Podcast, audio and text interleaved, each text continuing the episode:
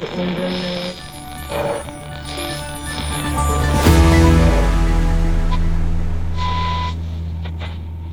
och välkomna till 6 minuter, en nyhetspodd i kortformat från tidningen Arbetaren där vi kort sammanfattar den gångna veckan.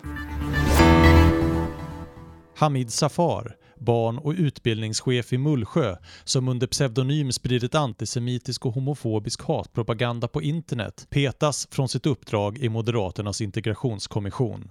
Det meddelade partiet på torsdagen. Kort därefter meddelade även Mullsjö kommun att han nu stängs av från sin chefstjänst i kommunen.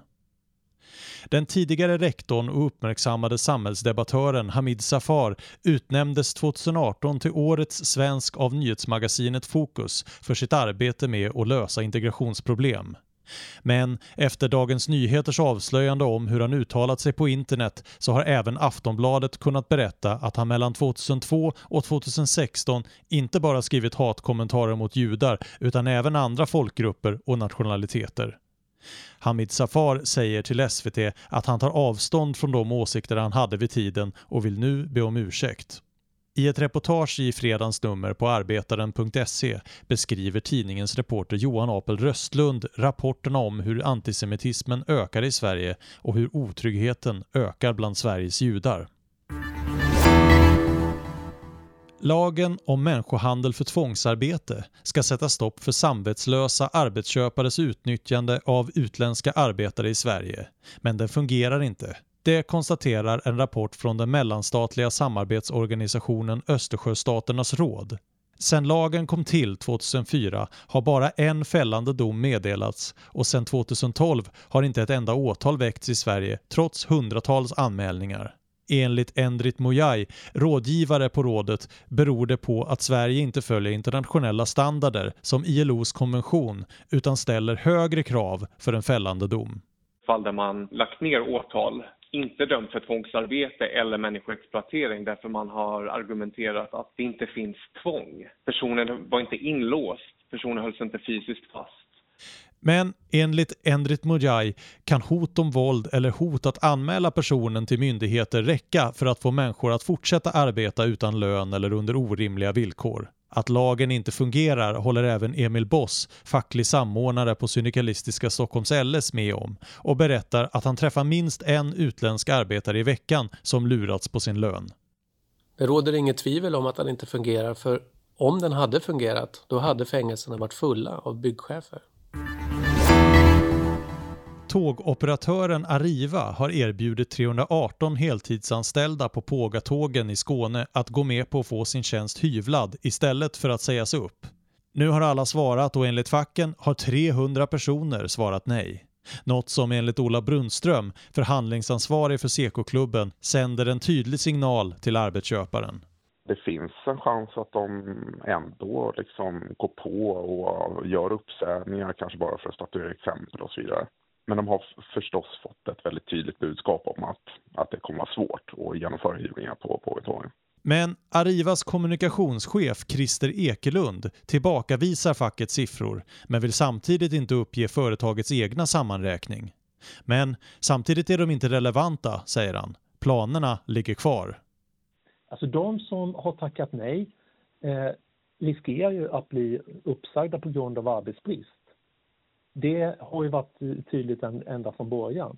Så att det, därvidlag har, har ingenting förändrat sig.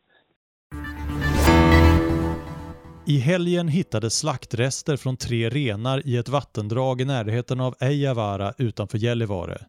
Renarna tillhörde samer från Girja sameby och både polis och samebys ordförande Matti Blindberg misstänker att tjuvjakten haft rasistiska motiv.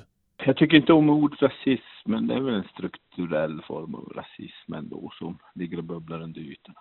Säger Matti Blindberg till Arbetaren. Det är inte första gången som tjuvskjutna renar påträffas på samebyns marker.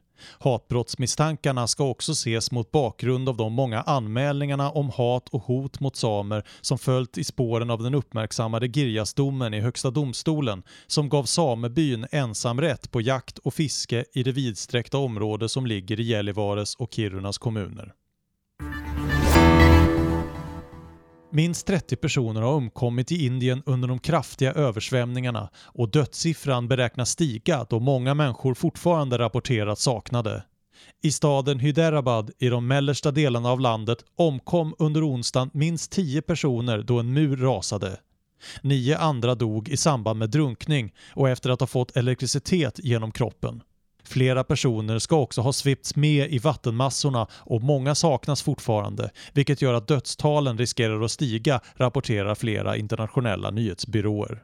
Och nu lämnar vi sista ordet till Annie Hellqvist, tillförordnad chefredaktör för Arbetaren. Det har gått 12 år sedan FRA-lagen klubbades med mycket liten marginal i riksdagen efter ett hårt motstånd som samlade människor från olika ändar av den politiska skalan. Sedan dess har integritetsfrågan varit mer eller mindre död samtidigt som övervakningen har växt. Det har blivit lättare att kameraövervaka. Polisen har fått utökade möjligheter till dataavläsning och klartecken att använda AI och ansiktsigenkänning. Detta nästan helt utan debatt. Övervakning har en tendens att expandera och normaliseras. Det går i stort sett aldrig åt andra hållet. På 60-talet övervakade man enskilda individer som var konkret misstänkta för brott. Under 70 och 80-talet och därefter ökade acceptansen för att även övervaka hela grupperingar som sågs som potentiella hot.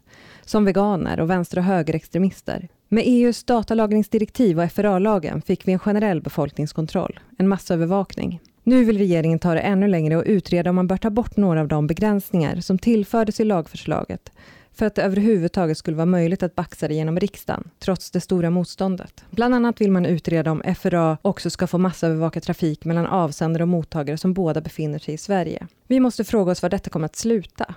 Vi måste fråga oss vad som händer med dessa ständigt växande övervakningsmuskler hos staten om vi i framtiden får en blåbrun regering med en justitieminister som heter Jimmy. Att statens repressiva inslag växer kan inte mötas av tystnad. Vi behöver en debatt som genomlyser vad det är som pågår och hur det kommer att drabba oss. Vi behöver en ny FRA-debatt.